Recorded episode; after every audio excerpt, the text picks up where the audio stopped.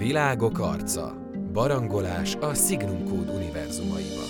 A stúdióban Nagy Gábor, Szeltner Zsolt és Penke Bence.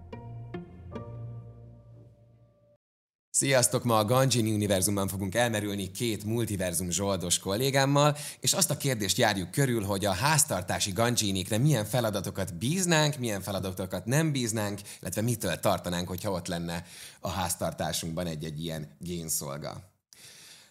Elsőként is ezt kérdezném, hogy mi lenne az első olyan tevékenység, amit mindenképpen rájuk bíznátok, és soha többé nem kéne ezzel foglalkoznotok a háztartáson belül?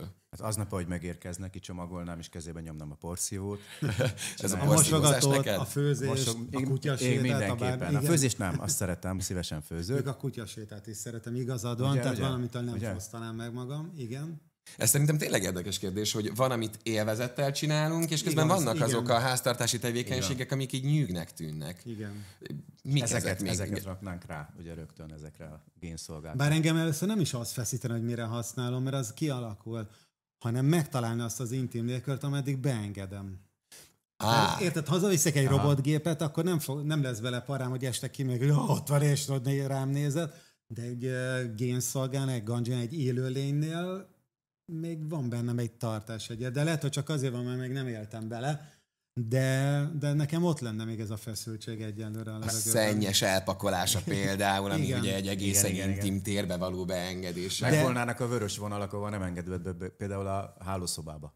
Ott egy De hozzáteszem, hogy, hogy azt ne felejtsük el, hogy tehát az ő kondicionálásuk viszont pont ennek a, a megfelelője, hiszen ha ő azt érzi rajtad, hogy feszült vagy, akkor ő mindenképp azzal lesz, hogy ne legyél. Tehát ha kényelmetlen, hogy néz téged, akkor elfordul. Tehát, hogy ő mindenképp szolgál, neki az az élet, tehát teljes összes idegszálával erre koncentrál. De szerintem egy dolog, hogy mire készítik fel őket, és egy dolog, hogy te mikor megkapod, Igen. ezt mennyire érzed, mennyire érzed a Igen. magadénak. Igen, és igen. hogy mennyire hiszed el, hogy tényleg számodra a legoptimálisabban fog viselkedni. Tehát az idő kell, hogy megszokja, hogy ez valóban Bence, te belefeszülnél, ha ott lenne a térben mindig, vagy mit éreznél?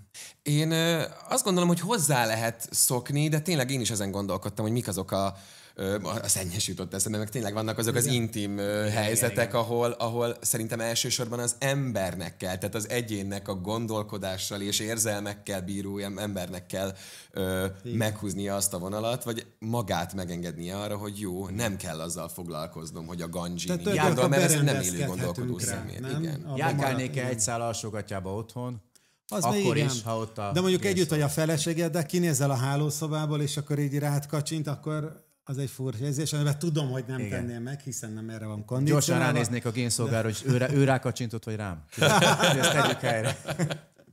milyen társadalmi feladatokat gondolnátok még, amiket elvégezhetnek? Most már ugye beszéltünk Aha. gyakorlatilag a háztartási takarító génszolgákról. Hát Elsőként akkor eszembe jut, a- hogy az igen, utcán is tudnának segíteni, gyakorlatilag igen. a mai közmunkások feladatát Igen. bőven át tudnák venni a génszolgák, a ganjinik. Igen. Mi jut minden ilyen irodai munka, amit ugye nem szívesen dolgoznak, ami ilyen gépies munka. Tehát amihez is nem mondani. kell túl sok gondolkodás, hanem csak mint egy Igen. futószalag melletti? Igen. Vagy olyan körülmények között használni tudod, tehát hogy mondjuk szélsőséges időjárás van, ahova nem szívesen küldesz embert, de fontos kimenni, vagy esetleg Szeméttelepen dolgozni például, igen, igen. dolgozni, igen. Tehát Önkormányzatokon aktatologatónak. Igen, de látjátok, egyébként ez egy nagyon furcsa, hogy rögtön valahogy bepozícionáljuk őket. Tehát Igen, mint a, a nagy igen, igen, fehér rabszolgatartok, hogy majd Igen. az ott jó lesz, pedig van egy érzetem hozzá ahhoz, hogy ha ő élőlény, akkor ebből mit fog fel, tudod?